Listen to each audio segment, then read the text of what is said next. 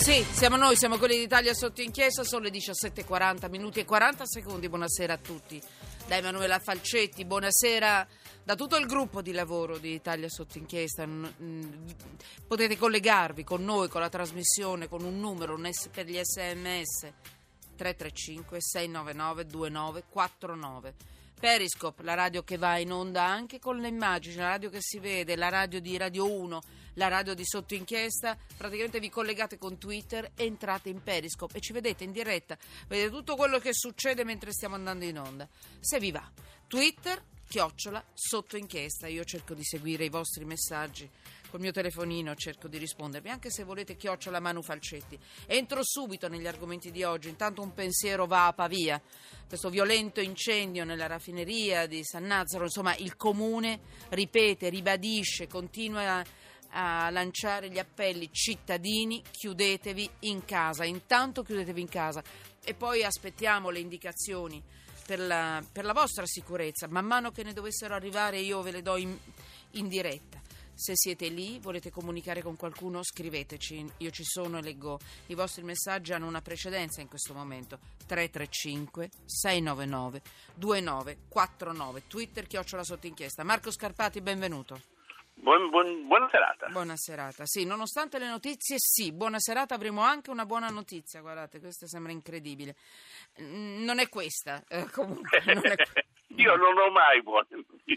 No, perché però è un flash, è una battuta, è quella che noi chiamiamo la nostra copertina, sono quelle notizie che non vogliamo abbandonare e diamo un'indicazione, cosa dice la legge, in, proprio in poche parole, ma è importante per far vedere che non abbandoniamo queste notizie. In questo caso un bambino. A Moncalieri vive un bambino, quelli che chiamano i bambini fantasma, ha sette anni, ma non esiste cioè non è stato mai registrato alla nascita. Praticamente il piccolo non frequenta alcuna scuola, non è stato nemmeno sottoposto a vaccinazioni. E la madre dice il mio compagno mi ha sempre detto di averlo registrato alla nascita, il padre è irreperibile, la mamma ha detto tra noi forse qualcosa ci sta nascondendo. Perché non manda un bambino di sette anni a scuola, forse non capisce che questo non è proprio non, non, l'ha mai mandato dal pediatra, non mai. l'ha mai portato a fare una visita, mai una vaccinazione, eh. non è proprio così, così, facile. No, il piccolino, ripeto, ha sette anni e lo chiamano il bambino invisibile. Che cosa dice la legge Marco Scarpati? Ne ha conoscenza di questo fenomeno? È l'unico eh, bambino o ce ne sono no, tanti? Purtroppo non è l'unico e di norma questi casi sono legati a storie molto brutte di cui non voglio proprio parlarvi perché sono reati molto gravi. Però di norma reato, questa è una condotta di reato prevista all'articolo 566 del codice penale, si chiama soppressione di Stato e punisce chi eh, mediante l'occultamento di un neonato fa in modo che non esista nessun documento che lo riguardi è una cosa molto molto brutta che eh, capita da altre parti quando un bambino vuole eh, farsi trasformare in schiavo oppure vuole essere venduto oppure vuole essere ceduto eh, a genitori che fanno finte eh, nascite o a cose persino peggiori, quindi nulla di bello. Purtroppo. Traffico di organi? E, e ci fermiamo qui? Anche. Traffico di bambini per qualsiasi tipo. Anche sessuale, tipo di, di scopi di tipo sessuale.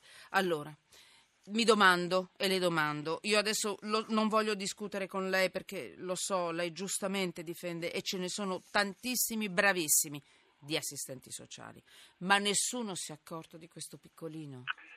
Eh, probabilmente non abitava nel grattacielo frequentato della città o in pubblica piazza. Se abiti un po' fuori mm. può capitare, anche perché poi il problema è che nessuno eh, va a chiedere alle persone scusi ma lei l'ha dichiarato suo figlio perché è talmente normale e logico che i bambini vengano dichiarati che a nessuno viene in mente di chiederlo. Tant'è che questo bambino è stato scoperto per caso nel momento in cui un pubblico ufficiale entra in casa e dice scusate ma qua questo bambino di chi è? Ecco, e si scopre in quella maniera lì. Capita Fortunatamente sono casi molto rari, ultimamente sta capitando con bambini figli di eh, extracomunitari eh, che sono illegalmente in Italia, eh, però eh, è un reato strano, strano fra l'altro anche perché proprio per impedire queste cose le nuove normative in materia di stato civile prevedono raccordi fra ospedali e eh, eh, è, è, stato civile proprio per evitare che, che, possano sparire bambini. Comunque la mamma ha detto che lei ha partorito questo bambino a Mucalieri e i riscontri fatti dai carabinieri ris- eh, confermano tutto questo, quindi ehm, insomma... Mh, mm, allora, un eh, pensiero, queste sono stranezze su cui la Procura della Repubblica eh, competente indagherà, eh, quella di Torino dovrebbe essere, indagherà e verificherà che cosa è successo, anche perché D'accordo. appunto comunque Torino non è proprio un, eh, uno sperduto villaggio della giungla. No, attenzione ai bambini fantasma, magari sono i nostri vicini di casa. Non giriamo la testa dall'altra parte, non dico di, di ficcare il naso nei fatti degli altri, però cerchiamo di essere più attenti buttiamo il cuore oltre l'ostacolo e, e, e, e se vediamo qualcosa che non torna con dolcezza, con attenzione, con grande rispetto, però non freghiamocene. Grazie Marco Scarpati, grazie Avvocato. Grazie a lei e ai suoi ascoltatori. Buon lavoro.